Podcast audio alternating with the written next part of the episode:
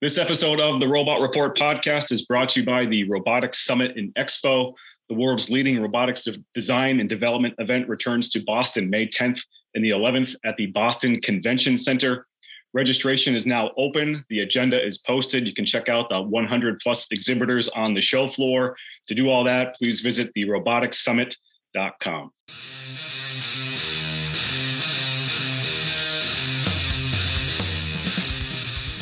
Welcome to episode 75 of the Robot Report podcast, which brings conversations with robotics innovators straight to you.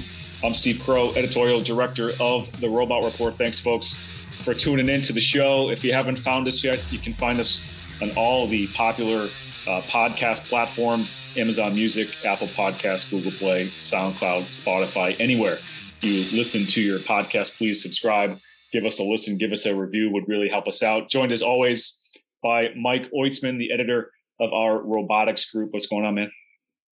Steve, what it looks like it's an end of another week, but maybe a slow week from the news perspective. I'm suspecting everybody has a little bit of news hangover from the prior the prior weeks. The show, all the shows that have happening. We had the we had the assembly show out here on the West Coast, ATX West this week, but uh, but still a, a pretty slow Yeah, I, yeah, I think things have been relatively quiet, which is fine by me. right.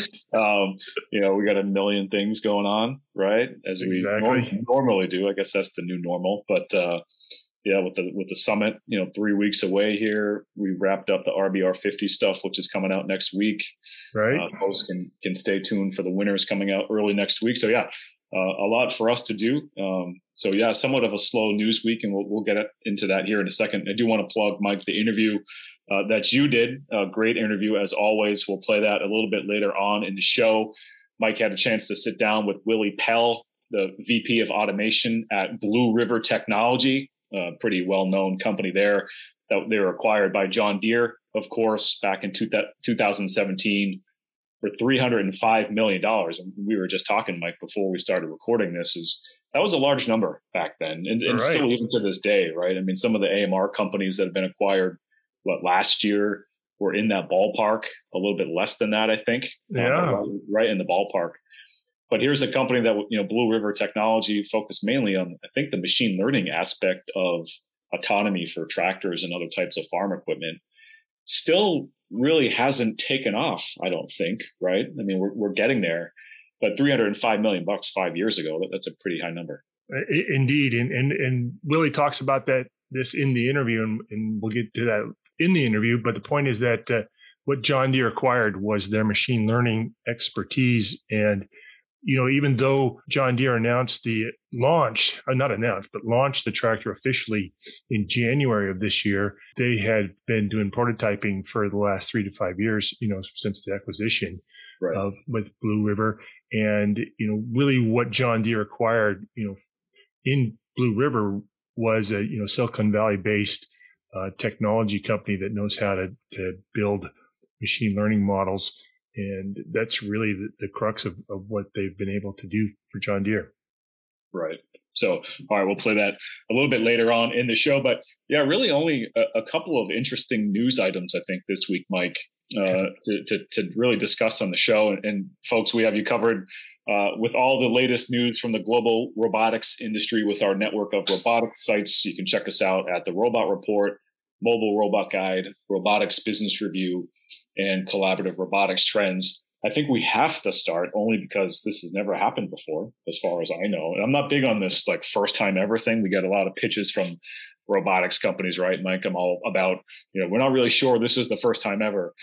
Uh, I, I, think this is the first time this has ever happened. At least it's the first time we've ever seen. Not on a, tape. on, on tape, a fully autonomous robo taxi being pulled over by the cops, right? Yeah, so, right. Uh, I, I think people have probably seen the video at this point in time. If you're listening to this, you've probably seen the video. If you haven't, we'll make sure that we include it in the show notes of the podcast. But the incident actually happened. It just really caught uh, steam this week. I actually saw it last weekend. I saw it, but the incident. So a Cruise robo taxi pulled over in the Richmond district of San Francisco by the cops. The incident actually happened on April 1st. But what a video. And I don't know where you want to start, but we can just kind of take you through the video. It was quite confusing to me initially when I watched it. I don't know how many times I've watched it. Probably 50, 100 times at this point in time. But the video starts and they're they're stopped at a red light. Right? Yep. Just a, a normal red light in San Francisco and there's a the cruise robo taxi is sandwiched in between another passenger vehicle that's in front of it and then behind the cruise robo taxi is a police car and this is where i got confused is you really got to watch it carefully is the, the red light turns green and the car in front of the cruise vehicle starts driving away mm-hmm. and the mm-hmm. cruise vehicle doesn't leave and you, if you watch it carefully you will notice that the cops eventually the cop gets out of the car and starts to approach the cruise robo taxi and maybe a second or two go by after the cops walking towards the robo taxi and that's when the cops lights start flashing. And you and i were talking about this and i think that's got to be what sort of constituted this uh, being a, an official pullover right? So i guess the robo taxi didn't have its headlights working and that's what hmm. initially caused this. But i think for us and for the audience the real interesting thing is sort of how it played out, like what triggered the the remote supervisor to you know jump in and tell the car where to find a safe spot to pull over. I think that's mm-hmm. probably the more interesting nugget here for for folks listening to this show. Well, well, and I think you, you got to put yourself in the driver's seat uh, and we were talking about this, but anytime you know you see a, a, cop car in your rearview mirror, whether the lights are on, you got to evaluate the situation, right? right? Especially and especially once the lights come on, uh, you know you're you're asking yourself: is the is he coming after me, or does he want to get past me to go on some other call? Right, and I think that the the logic here that uh, the AI needs to follow has to has to learn from that situation as any 16 year old has to learn you know when they're driving the first time they're you know a cop comes past them or or pulls them over. Yeah it's it's always a tricky situation right? And you know to Cruise's credit they do have and we link to it in the article that we wrote up they have a whole document that they've produced to educate first responders, not just police officers, but other types of first responders about how their vehicles work and how to interact with them mm-hmm. when incidents like this take place. You know, this was not an emergency situation. Again, the car, the headlights were not on. Cruz was saying that this was a human error that they had since fixed. And I think that's another, you know, human, we make errors all the time. There's mechanical failures in these cars all the time, whatever. Mm. Um, you know, I, again, because the video there, there's so much that you could learn prior to the video. Like how long was it driving around with no headlights on? You know, who knows? But mm-hmm. um, so I think what happened here was, I guess, and you know, Cruise can certainly, you know, chime in on this, but there's so there was a lot of chatter that this was a, a police chase, right? Because the car stopped and then it drove away and then stopped. I think less than ten seconds later when it figured out that it was a safer spot for uh, the police officers to do their job people online are, are making fun of the cops because it looks like they don't know how to interact with the vehicle, which I don't think is the case. I think there's certain, if you look at the document that Cruise has produced, there's certain ways that police officers can interact with it and get different identification numbers or hmm. numbers mm. to call, uh, so on and so forth to try to remedy the situation. I've seen that they were even trying to turn the headlights on themselves, perhaps by getting into the, you know, opening the driver's side door, which was locked. So I, I, think that's a little unfair to to the you hmm. know the San Francisco police. I think it's probably unfair to Cruise too to, to make light of that situation. Uh, I think what happened was is once the cops' lights went on, the system it's the cruise system understood that it was being pulled over right yeah right i think that's the that's the critical thing about the video is when and we don't know what happened before this as well right but the the lights are not on when the cop gets out of the car which is could be confusing to anybody in that yeah. situation. Yeah, it took, it took, again. We watched this really closely, and it was the confusing part. So the cop gets out of the car and is approaching the vehicle, maybe for two seconds before the lights go on.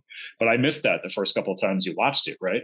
Mm-hmm. And uh, so I think that's probably what triggered the remote supervision team from Cruise to step in and uh, supervise and direct, not physically take over steering of the vehicle, but just direct the vehicles to a safe spot so that the, the cops could, you know, do their thing. So, mm-hmm. uh, you know, it is it is an interesting video. It is somewhat of a, a comical video, right? Um, it's just an interesting thing to see. You know, Cruise they released a public statement, uh, you know, which we reported in the article. They also we reached out to them as well, and this is how we got the a little bit of additional information. So I'll just read that what they sent to us. A quote. Uh, the incident was April 1st in the Richmond district.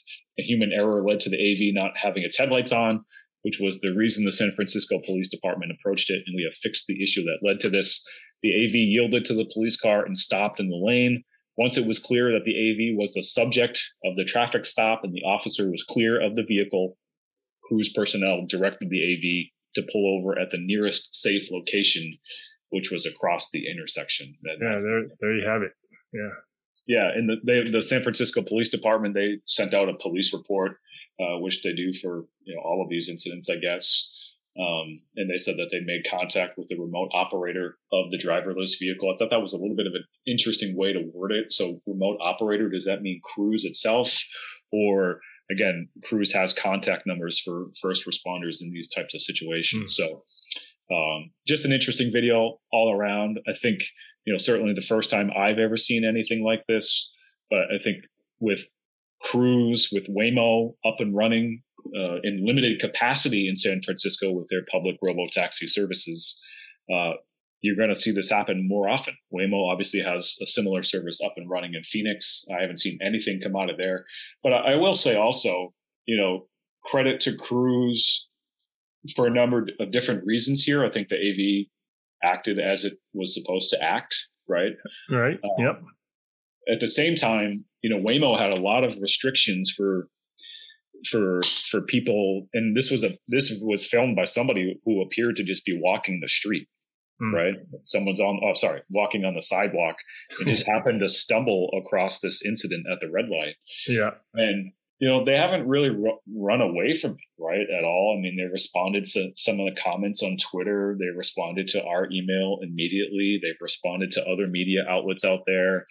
Uh, and you can you know I, I have no reason to not believe what they've said um, but I think it takes a lot of guts because this was a national story, right? Mm. This hmm. was on national news outlets and, and mainstream media outlets reporting this. And, you know, they don't always have the, the, the, the knowledge of this stuff or the intimate knowledge of the stuff that you and I do and can take a little bit of a more balanced approach to it, you know? Right. Yeah. Um, so they have to understand that some of these videos are going to get out and they're going to face criticism and they're going to get ridiculed and uh, that's not an easy thing to do you know? yeah and I, and, and I, think in defense of cruise and again everyone who's working with uh, ai and machine learning models know that uh, you know this is just one more corner case that you know the system's going to learn from this all of that data now you know is being processed and you know integrated back into the workflow for you know how the system will handle this in the future. And you know, it makes me wonder as well this, the similar a similar idea that you know when you're driving in the city and you've driven in the city a lot, Steve. I'm sure uh, yeah. you you hear a siren, you don't know where that siren's coming from. Is it in front of you, behind you? Is it to the left or the right? The next intersection, right? Uh, until you see the lights of the emergency vehicle approaching, whether that's a cop or whether that's a, an ambulance or whether that's a fire truck right? Your, yeah. your, your head's on a swivel. You're trying to figure out, you know, what direction is this coming from? And, it, and it's, I would be curious to, to, to think through those use cases as a developer like Cruise is, you know, how do you handle that situation? I'm sure they have microphones that can hear the, hopefully even directional microphones that can tell it, you know, is it coming from behind the left and even in a, you know, a downtown situation, you can't tell. There's it's bouncing off of all the buildings, right? Sure. Yeah, yeah, sure. Yep. I think the one question, and I don't think I asked them this, and, and shame on me, um, but again, there's one of the unanswered questions because of where the video starts.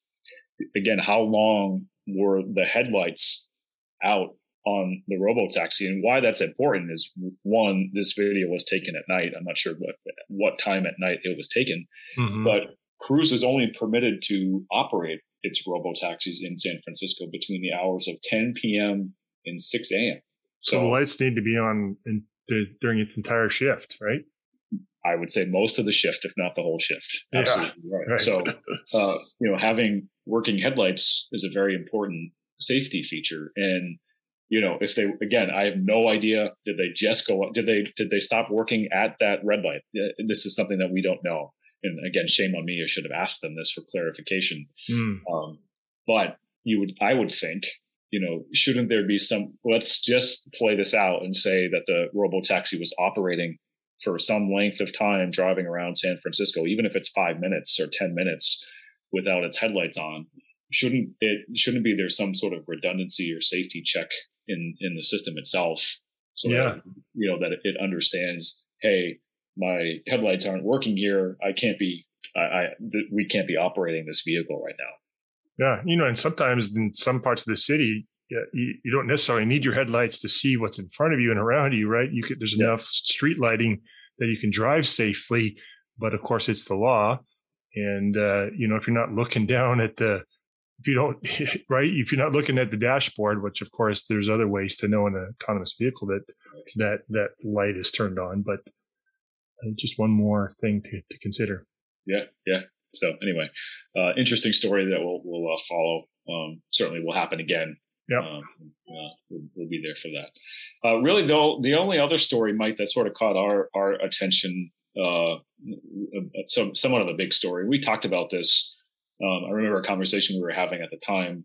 Um, SoftBank Robotics Europe has been acquired. Let's start there. Yeah. Uh, of course, they're they're the developers of the Pepper humanoid and, and the NAO educational robot. They were acquired by United Robotics Group, which is a German distributor mainly of, of different types of service robots. Mm-hmm. Uh, they distribute um, the uh, service robot from Pudu. They do, I think, the Boston Dynamics Spot quadruped, or they did at one point.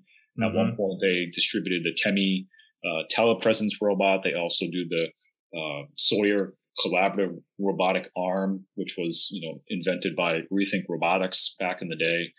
Yeah. Uh, and United Robotics Group, they've been the main, uh, the master distributor of the NAO and Pepper robots in Europe since October 2021. So they've been responsible for all sales, service, and maintenance on those robots in Europe for the last whatever it's been seven months or so. But they obviously have uh, more intimate knowledge in, in, in of a, a, working relationship with SoftBank Robotics Europe going back longer than that.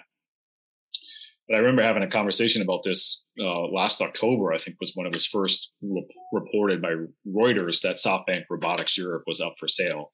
And I remember I had an interesting interaction with somebody at SoftBank Robotics Europe, but I can't name this person uh, out of respect for them.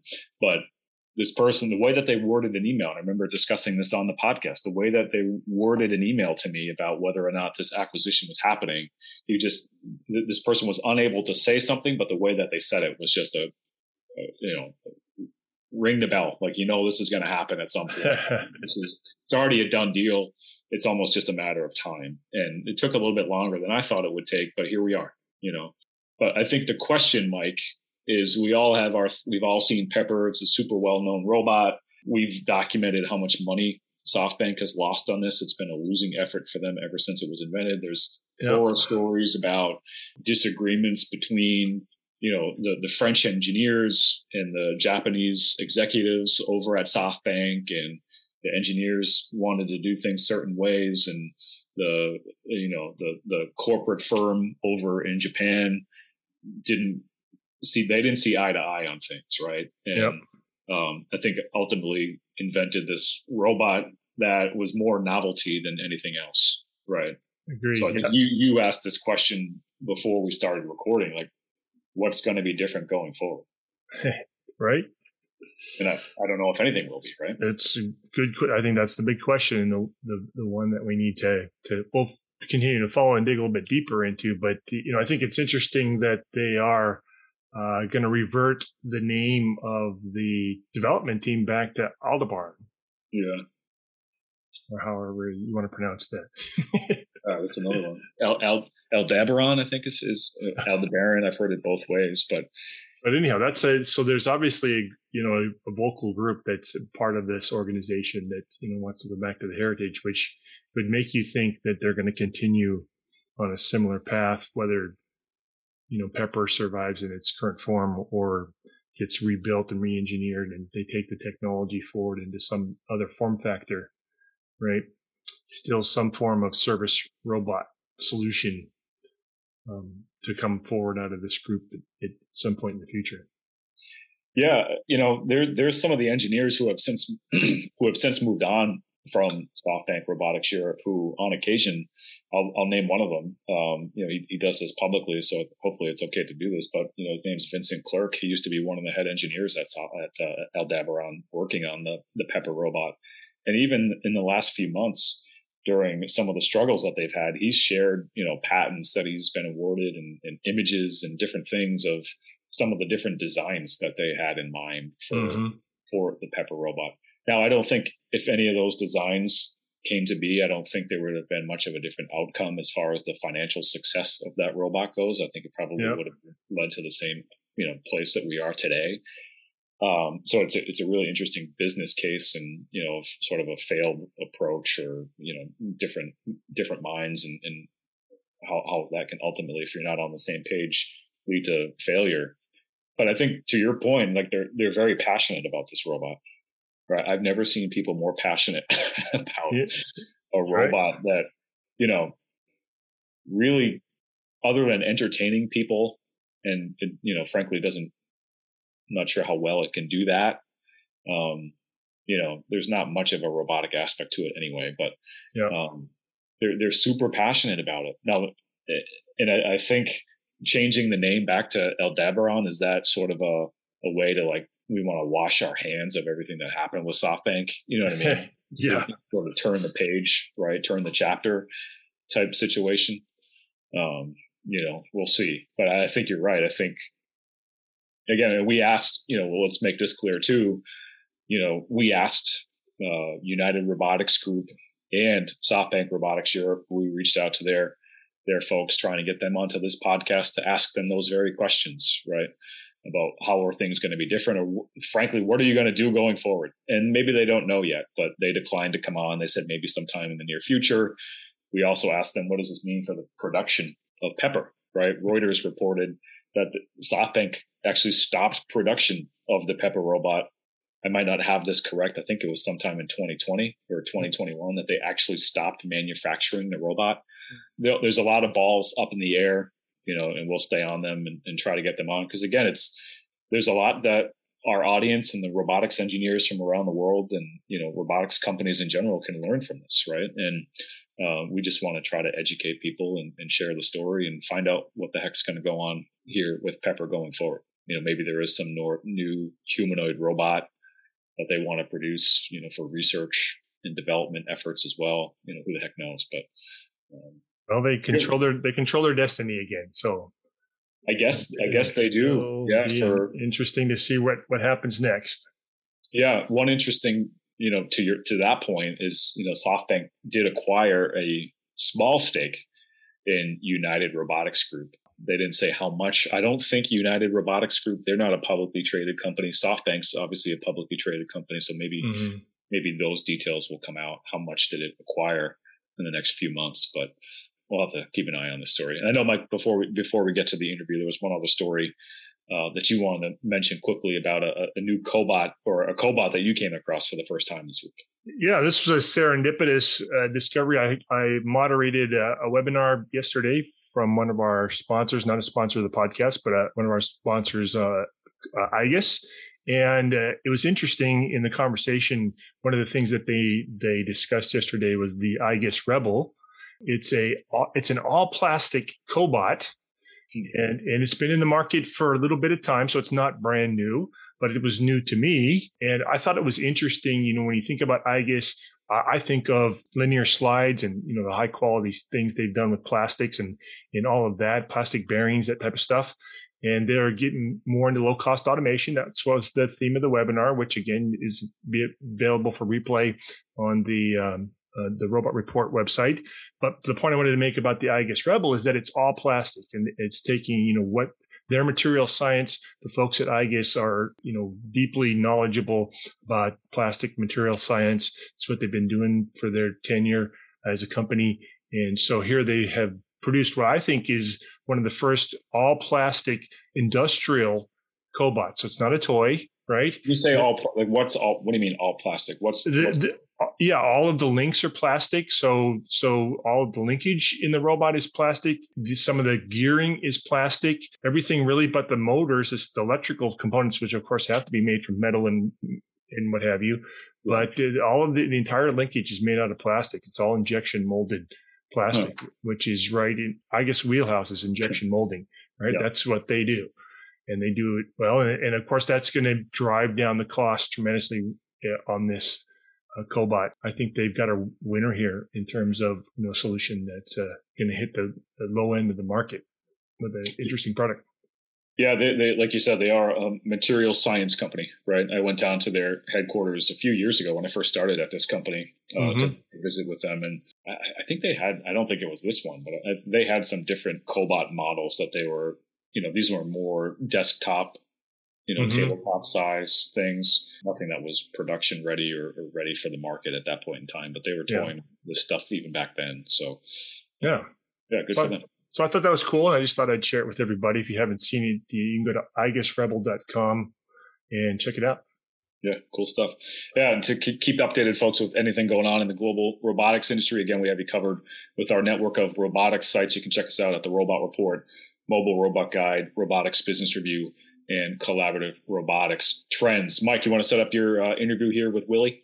Yeah, so so I had a conversation this week with Willy Pell. He's the VP of Automation at Blue River Technology. Has been in that role since the acquisition by John Deere, and we discuss how uh, Blue River Technology has advanced the state of the art for John Deere tractors with the official launch in January at CES of the John Deere 8R automated tractor and really the importance of what high quality uh, software means to Deere. And that's not their background. They build tractors, they build metal, uh, they know farmers, but uh, it's been a really interesting marriage. And that's what Willy talks about, um, how they have been able to uh, influence the, you know, the roadmap for automation at John Deere now. All right. Well, I'm joined uh, this afternoon by Willy Pell, uh, VP of Autonomy and New Ventures at Blue River. And I'm excited to have uh, Willy on the podcast to talk about uh, one of my great new discoveries of, of, for mobile robots, which is agriculture and the wave of uh, innovation and automation that's taking place for agriculture. So, Willy, welcome to the podcast. Hey, thanks so much, Mike. Good to be here. Yeah, great. Well, so let's. Uh, why don't you start by uh, telling your the audience a, a bit about yourself uh, and uh, your role at Blue River and, and how that's uh, evolved over the last 10 years as you guys have been working on uh, this very interesting uh, bit of technology that's now a core part of John Deere and John Deere's uh, roadmap for the future. Yeah, it actually started before Blue River. Um, I, I, started as a um, working on basically computer graphic systems, rendering engines and I got um, into robotics through a company called 510 Systems, which made the first Google Street View systems. Hmm. And they needed visualization for that. And so we were in the early days of mapping, kind of in like the 2009 timeframe. And we started dabbling in self-driving Priuses. And uh, that was pretty fun, but also felt like pretty pretty far off. And um, we uh, we thought we might be able to make like a really good ADAS system that would work on the 101 or the 280 or something like that. And uh, Google eventually acquired that company. And I looked at their roadmap and was like, hey, this is just going to be a long time before this ships. what I really, really wanted to do was work in robotics, but ship on more of like, you know, a mobile app time frame, hmm. not on like a decades long time frame that, that, that self-driving cars were going to have. And so I found uh, Jorge and Lee in the early days of Blue River, and uh, I didn't know anything about farming. I just knew that it was, I knew robots had worked really well in factories in these like well lit environments, dust free, expert operators, you know, uh, really good, um, you know, maintenance schedules for all your equipment, expensive pieces of equipment, human manufactured low variance objects. But like robots were succeeding really well there, and it just looked really far out with uh, cars going 70 miles an hour, with lots of safety critical interactions, mm-hmm. um, uh, very little room for error any which way. And so farming just felt like this sweet spot, this like semi-structured environment. Um, whereas, like, you know, I actually think given where the technology is, we can we can make something work here. So I joined them in the early days. I was the third employee there, and all of us would just sit down in Silicon Valley, um, uh, building these early uh, see and spray machines we were pretty dreadful at hardware. Uh, we have great engineers, but we would make things that the farming environment would laugh at. And so we spent uh, a lot of time dealing with brownouts and that kind of thing. But uh, you know, we we we kind of gritted our way through a lot of things and made a lot of customers really happy, building up these systems that could see plants and kind of give them chemicals they wanted and not give them too much of something they didn't want. And when that kind of became more and more and more mature, we graduated from what are called specialty crops, which is like lettuce and broccoli and things like that. We actually weren't working in broccoli, but that's what an example of what's called a specialty crop.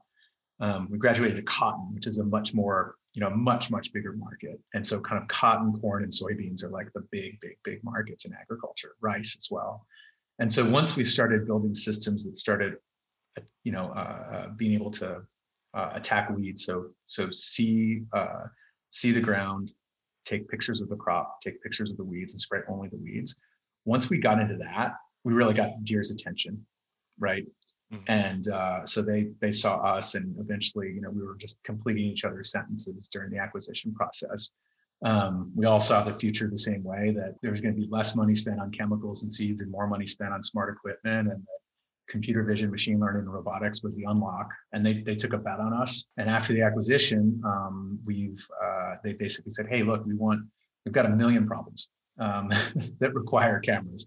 We've got all these pieces of equipment that are highly automated um, that you can control everything from a CAN bus. So, like, what we really need to do is build vision systems on lots of these things so they can either do automated or autonomous work mm-hmm. um, uh, across construction, agriculture, road building, forestry, mowing, you name it. And uh, and so then they split me off, and I, I went off with a with a with a couple people, and and try to figure out what was next at Blue River, um, what was next with Blue River and Deere, and autonomy was a huge opportunity. Um, so we looked at all these different variables, and kind of what we really needed was was like a beachhead market where it was valuable but but highly constrained, right?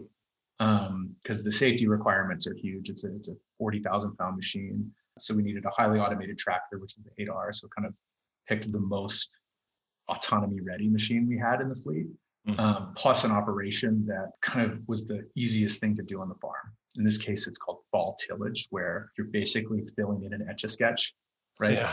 You yeah. basically take like a, effectively like a giant rake, you drop it in the ground, you pull it across the field back and forth, right? And it's because it's a high horsepower operation. You know, it's a high horsepower operation. The, the tillage implement goes pretty deep in the ground. Yeah. It takes forever, right? So someone might spend 14 hours a day doing this, and it's a fairly low skill job. And so we started there. Uh, the other reason we did it was slower speeds and, and low dust, because uh, dust is another challenge you have in ag. Um, yeah, and, right. Uh, yeah. So, so, um, and and it also leads to other things, right? Like the data we collect here can can kind of get us into other operations like planting and things like that. Um, but the the value it gave to the customer was not only did do, do they not have to do this very boring job that doesn't require a ton of skill, but it's during a time of year where they're harvesting Right. And what harvesting is, is you're driving a combine, you're basically taking the winnings from the year, taking all the crop that you spent all this effort growing, you're taking it out of the ground, and you've got a combine that's driving, and then you've got next to it, you've got what's called a grain cart, which is like an in-flight refueling situation, right? Yeah, like right. Uh, you've got so the combine has a spout that, that, that goes over and spits grain into the grain cart, and then the grain cart drives to a truck on the side of the field, and the truck on the side of the field goes to um, goes to a, uh, a grain elevator or a, uh, a grain dryer, and, and they're basically just this huge, you know, three ring circus they're running to get grain out of the field as fast as possible before everything freezes and winter sets in. And so during this whole time, they have to be tilling. They get to take, you know, the very little labor they have and say, hey, look, forget about tilling. Let's just focus on harvest. So that was, um, I don't know, it's a little bit of the story of how we got there. So it's interesting. What I hear you say is that you guys consciously sat down and looked at all of the various things that happen in the stages of, of preparing the soil, planting, working the soil and then and then harvesting and all of those things sort of map those all out. And then you did some prioritization about which was the low hanging fruit. What was the simplest thing that you could attack and hit first with the lowest number of variables? And then you've got a roadmap towards the other things on the spectrum for the coming i don't know years decade ahead of you Is that correct? Exactly right. It's exactly right. And sort of, you know, machine learning strategy, you know, we're, we're kind of a deep learning first company because we had to detect crop versus weed, Mm-hmm. which really is not, that's, that's a, that's a computer, a pure computer vision problem, right? Right. Um, there are robotics components to that, but really at the, the, the, the meat of it is that computer vision problem. So we had, I've had all this deep learning infrastructure built up. You know, what you want is you want to ship product that's good, Yeah. but, but it has a path to get great, right? And that the more you use these products, the more data you get, the better your models get, the better your machines Right. perform, and so on and so forth. So we very much saw it as like, you know, your starting point is just your starting point, but it needs to have pathways off the beachhead that get to Mhm. bigger places. Um, Mm-hmm. because kind of everything with machine learning is is like one giant rollout. Yeah. And so, just so that folks that are listening, you threw out a couple of things there in, in that conversation in terms of the products that are at, to market now, right? Some of the first things that you you've launched in the last probably four to six months, I believe, now with these solutions. You mentioned the see and spray function. So let's rewind just briefly to that. Tell us a little bit about the introduction of that product uh, that I think was right in your wheelhouse of uh, weed management, and it's part of the implement right that the tr- tractor pulls so just tell us briefly about that operation in and of itself without you know the rest of the automation in the tractor Yeah. So it's actually it turns out most spraying happens from its own dedicated machine. uh-huh. Um, it's pretty cool. It's called a self-propelled sprayer. Um, it looks a lot like a tractor, but it's got these basically 120 foot spray boom wow unfolds. Yeah, it's, it basically looks like an airplane that doesn't take off. Um, uh, and they're the way you control weeds is you unfold those wings and you drive 20 miles an hour and you spray everything. And you Yeah. buy a genetically modified seed that can metabolize whatever you spray on it, be it Roundup or something like that.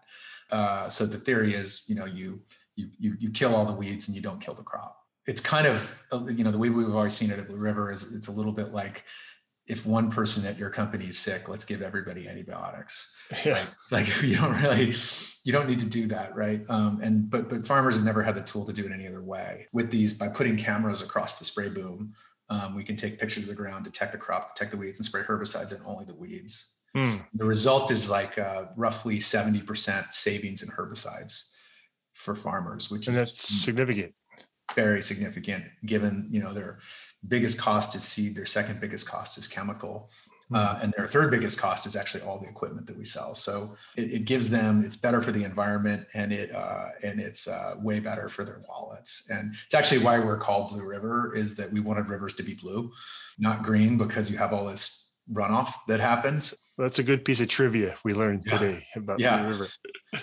so the actual implementation of that is it's it's not covering that 120 foot wide piece is it or you oh yeah oh Yeah, it wasn't when we were an independent company, and this was part of like the, the, advantage of having uh, of being part of Deere, right? Is that uh, we worked, you know, uh, it wasn't my team; it was another group that that worked, you know, with the Deere sprayer team to figure Mhm. out exactly how many cameras, how many computers, um, how fast can we go, uh, under what conditions this is going to work for what crops, so on Hmm. and so forth. And so, no, it's it's integrated into their to to their to their sprayer.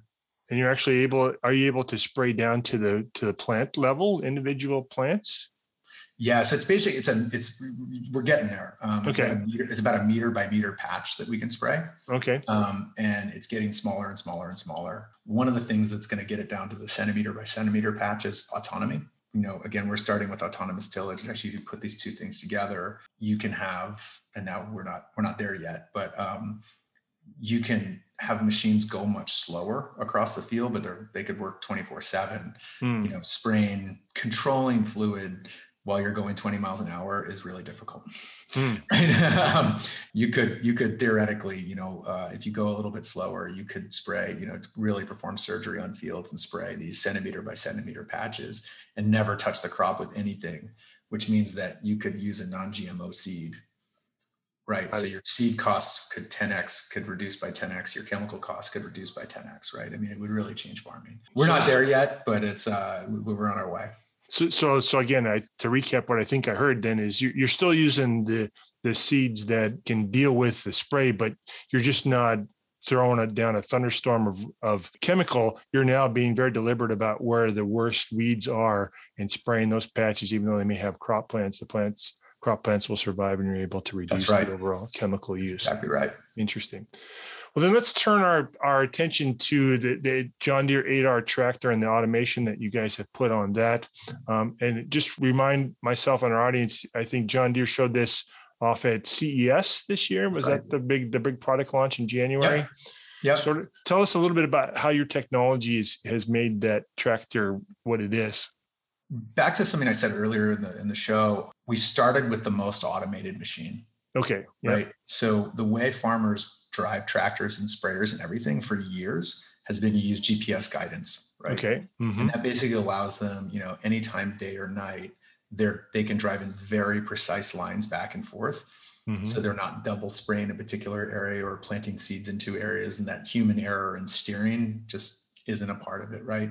Mm-hmm. And because we're out in farms and we have big, great big open skies, you get really good GPS. It's not like in self-driving cars where you're in urban canyons, right? Mm-hmm. Um, you have GPS reflection and stuff, so on and so forth. So Deere has um, a really strong capability in GNSS systems uh, and guidance systems. And yep. so these have been in production for years, and this is how people have been farming for years. So we're building on the back of that. Okay right? And then you know all of the electrification of the tractor is we're building the back of that as well. So we can control anything from the CAN bus. We can turn the windshield wipers on uh, and flash the lights and honk the horn with CAN bus messages right? And do steering brake everything like that.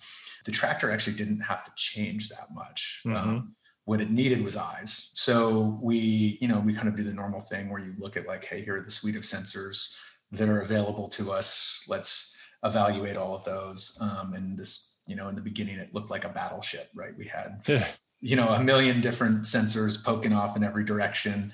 We went and collected data you know in field uh, in the in the environment and um, just assessed how well things how well or poorly things went and ended up landing. It was somewhat unintuitive uh, especially given my background with you know mapping and autonomous cars we we actually ended up not using lidars um, mm-hmm. and the reason for that was there was a bunch of reasons but but dust was a major one. Right. Um, mm-hmm. that they just don't perform as well in dust and the other was there are moving parts and it's a really rugged environment and then the other is that we're actually just not going that fast right? Mm-hmm.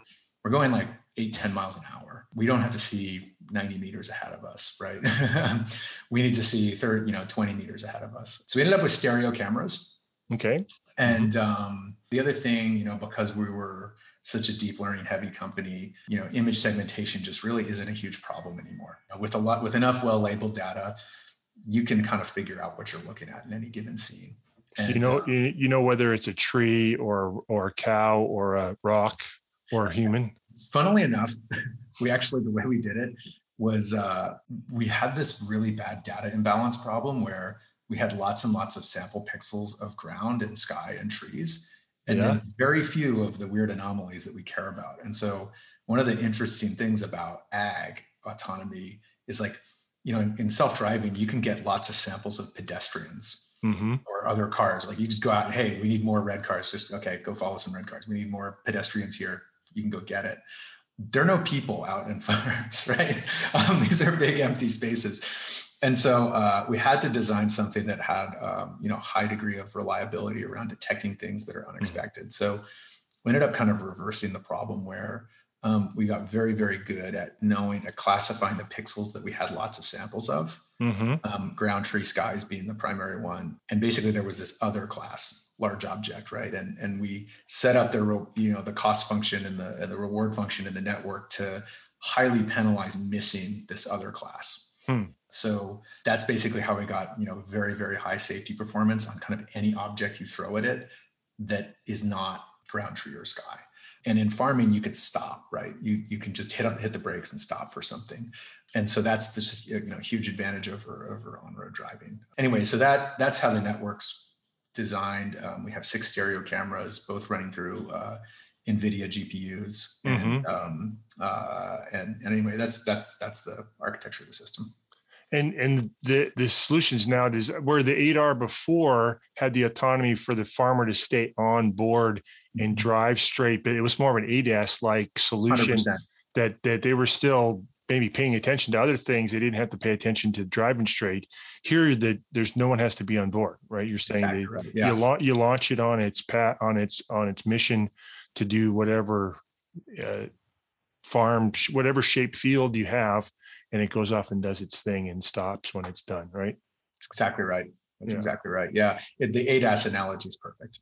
Perfect. Yeah, that, and I think you're. I can now. I can see how the parameters are so much different. You know, for a tractor versus being on the road. It's still, you know, level five autonomy on the road. We're still a decade away from that type of autonomy, but you know, here you're doing it on the farm field safely. Sounds like you know, in accomplishing the goals you set out to, to hit. Yep the other thing that I'm here coming together then now is you've got a smart implement, and this there's I've heard I've been following the, the, the concepts of smart implementations, and implements are getting smarter, whether they're driven by human driven tractors or now autonomous tractors. What do you see as sort of the, the future between, you know, more smart implements and, and this combination now of, of smart tractors? Is is the, their growth, are farmers open to this, you know, all this technology, uh, machine vision? Does that confuse them or are they, they are they excited about it? When they're really excited. I think what farmers want are great results um, they're businessmen and mm. uh, businessmen and businesswomen. They they are among the most willing experimenters I've ever encountered in business. Mm. Um, they will not, not to put a pun on it, but bet the farm on a new technology. But they'll bet you know a percentage of their acres and let you try. Mm-hmm. Um, and let you it's very easy to convince a, a, progressive farmer to to to come in and say hey give us some of your land and let us try this and if they if you have a good reputation and you you you you do your work well like they'll let you kind of increase that and increase that every year. So they're constantly experimenting. And they are they actually have you know an incredible mindset around technology. And i find them i find that a lot of the customers intuitively grasp technology better than most people in urban areas because mm. they work with equipment all the time. Mm-hmm. um, they work with equipment they work with complex systems uh, with a farm is a very complex system. They work with um, obviously heavy equipment that you think of, but all of this, you know, there's a lot of software on these machines now, so they they understand that. Um, they've been using GPS, uh, GNSS systems for years to to guide them. So there's a lot they intuitively just get. Um, so and and and finally, if you if you build it really well, they don't have to understand it, right? Mm-hmm. What they have to do is just believe their own eyes when it works and i think that's the job of of roboticists is to turn it into something that doesn't feel like a robot right? Because a robot's you know has this connotation that that it is uh, something that may not work or it's a toy or but i think that you know a great product is just something that works and they don't have to think about it. They can go go on with their life and do something else. So Willy uh, you know I know that you've you've spent quite a bit of time looking at autonomous vehicles in general, and and this very specific application, but you guys have designed it to minimize the the variables that impact. So when you look at at the broader things that are happening around autonomy for autonomous vehicles on the road versus what you're doing in the field, you know, what are some of those things, those trends that you're seeing? What are what are some of the the things you're taking inspiration from to to make this a much more robust system and to, and to meet your roadmap going forward? Yeah, pro- probably the biggest the biggest source of inspiration for us is Tesla. Uh, there are a lot of reasons. I mean, yeah, it's not totally surprising. I think uh, the biggest reason is that they're really a deep learning first company where they designed their entire strategy and their entire system around machine learning from day one, mm-hmm. um, as opposed to lots of the other robotics companies that were doing more classical systems um, and then they tacked deep learning on top of it. And I think what that drives is um, generally kind of different sensor selections and a, uh, a strategy of phased rollout where the system improves performance the more you use the system mm-hmm. rather than something that's kind of ready from day one. And so uh, it just forces you to focus on different things. Um, the other thing I think they did really well was they're shipping, you know, all of that hardware comes on a Tesla, right? And and so that's naturally collecting data, and people can kind of opt into higher levels of of, of ADAS uh, with Tesla. I think that the difference is that we believe that we just have an environment that's got fewer variables than on-road driving, so we can kind of take that inspiration from Tesla and, and get to full autonomy just much faster.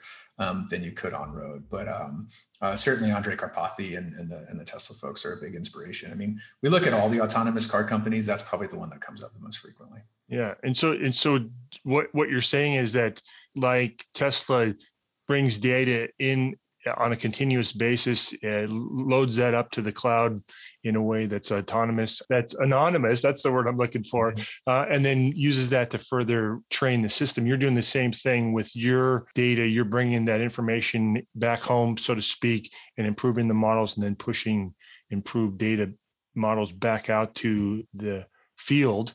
To it's the system is going to improve over time, and it's going to continue to do that.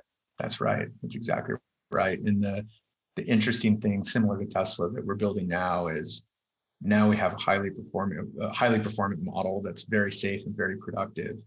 And what we're starting to do now is actually make models to discover where the model's weak mm. and capture that data. So pick it off, you know, while it's running on the system and, and, and say, hey, this is this is getting queued for upload. That data gets labeled, that data ends up in a training set and the performance improves. So there's actually um, models to improve models now. And this, this we're, we're closing the loop of this system that is pulling interesting data off the machine, uh, such that you know people don't really need to be involved, right? Um, that the system literally self heals. Like the more you use it, the better it gets. Um, that's the goal. And I think that's a great that's a great tagline for uh, any type of uh, artificial intelligence based system that that Absolutely. you know isn't necessarily obvious when you begin to deploy it. Right. So, uh, looking forward then on the roadmap, with as much as you're willing to share, are there other ways that you believe that automation like this is going to make the, the life of farmers and agriculture better uh, going forward? You talk about tillage is is the first thing. What's mm-hmm. sort of the next low hanging fruit to use a pun uh, on the farm that that you think is gonna is gonna be interesting to solve? We're really uh, focused um, most of our energy is focused on automating every major job the tractor does. Okay. And so uh, there's two types of tillage: uh, fall tillage and spring tillage, mm. and, and, tractors are used for both of those. Also planting, and then what we talked about before was grain cart, where the grain cart follows the combines. That's more, mm. a, you know, you've actually got two machines coordinating in that operation. And so those are the four major pillars of the tractor. That's that's what a tractor generally does. Tractors also happen to do things like plow snow and give kids hay rides. Right? we're not we're not doing that. Um, so the tractor is still going to have a cab. They're going to have to move it from field to fields. And there are all you know tractors are a little bit like Swiss Army knives where you can use it for many different things. Mm-hmm. Um, but those four major operations take up most of the hours. And once a farmer has those four things autonomous it really changes their business, right? Um, mm-hmm. uh, they're way less sensitive to labor coming and going, and they can focus much more on what humans are really good at, which is you know making the strategic decisions and mm-hmm. doing the harder operations. Um, and and there's just always something else to be doing on a farm besides sitting in a tractor. Um, so really, we're just getting human beings to do what they're better at, um, and getting machines to do what they're better at. As as you that's that's sort of the near term roadmap is those four major operations and mm-hmm. getting this um, hardware in the base model tractor such that everyone in the world you know every tractor that goes off the line has this in there. And if people want to use it they can use it. And if they don't want to use it they don't have to use it. And then you know we're going to move into all kinds of other operations. You know construction is a huge area. We make lots of construction equipment right? And it's mm-hmm. very similar thing where you have this you know it's it's more complicated than a farming environment but but it's still quite a bit more simple than um, than than on road. Um, slower speeds, fewer variables, so on and so forth. So we're going to just start taking this technology and applying it across the entire fleet of everything we have. Well, that sounds like it's you've got uh, plenty to keep you busy for yeah. quite, quite a long time. It'll be an interesting decade. Yeah, it'll be a good decade. Uh, interesting. it's been an interesting conversation. I've I've learned quite a bit, and I think I'm going to look at tractors differently from from now on. Every time I see one in the field, I'll be looking to see if there's anybody in that cab. Hey, thanks, Mike. Um, a big fan of the show, and uh, uh, appreciate you having me on. Great, thank you. All right. Awesome. Uh, thanks again, Willy Pell, VP of Automation at Blue River Technology uh, for coming on to the podcast this week. Uh, always interesting, Mike, to hear from these folks, and um, you know, interesting that we, are talking about the Cruise story uh, yep. early on in the show and some of the edge cases and, and, sort of what they've learned. But you know, and I, I don't think I was aware of this. Cruise at one point was in their early days started as in their their uh, their dreams and admirations were to be an ADAS company as well. And it sounds like what what what is going on here is is John Deere, Blue River. They've taken what they learned from those ADAS days and, and uh, certainly improved the autonomy of these tractors tremendously. Yeah, I think they're you know they're on the path now. They're going full full production mode now, uh, able to to build and deploy these solutions anywhere in the world uh, from this point forward. Awesome. Thanks again, uh, Willy Pell of Blue River Technology, for coming on the show. One programming note uh, before we go, we briefly mentioned it op- off the top of the show here. Next week, we will be revealing the winners of our annual uh, RBR 50 Robotics Innovation Awards. Uh, the plan is to do that early next week. I think we're hoping to do that on Tuesday morning. Uh, so stay tuned for that. Our next episode of the podcast will be our RBR uh, 50 special where we'll dive into just like last year, sort of review the process that we went to uh, went through, but more importantly, sharing some of the more interesting, innovative, unique startups that were all uh, you know that were more interesting to each of us uh, on the committee here that reviewed these winners. So again, uh, RBR 50 Robotics Innovation Award winners being announced early next week, and we'll have our special RBR 50 uh, podcast out next week as well. One other reminder this episode of the Robot Report podcast brought to you by the Robotics Summit and Expo. This is the world's leading robotics design and development event. It's returning to Boston in less than a month, like what, three weeks away here, Mike? Yeah. Uh, May 10th to the 11th at the Boston Convention Center. Uh, I think the show floor, I think I saw four booths left. Uh, so we're going to have over 100 sponsors on the show floor, about 60 speakers in the conference track there's a career fair there's a design for additive manufacturing workshop. You can test drive the spot robot from Boston Dynamics. It's going to be uh, it's going to be a great time. Again we haven't done this in three years obviously due to covid so i know uh, we're all itching to get back and see everybody in person. So again registration it's open.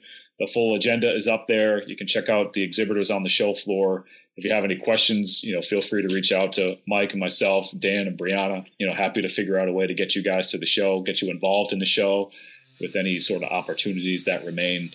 Uh, but uh, Boston, uh, May 10th to the 11th is the return of the Robotics Summit and Expo. Hope to see you all there.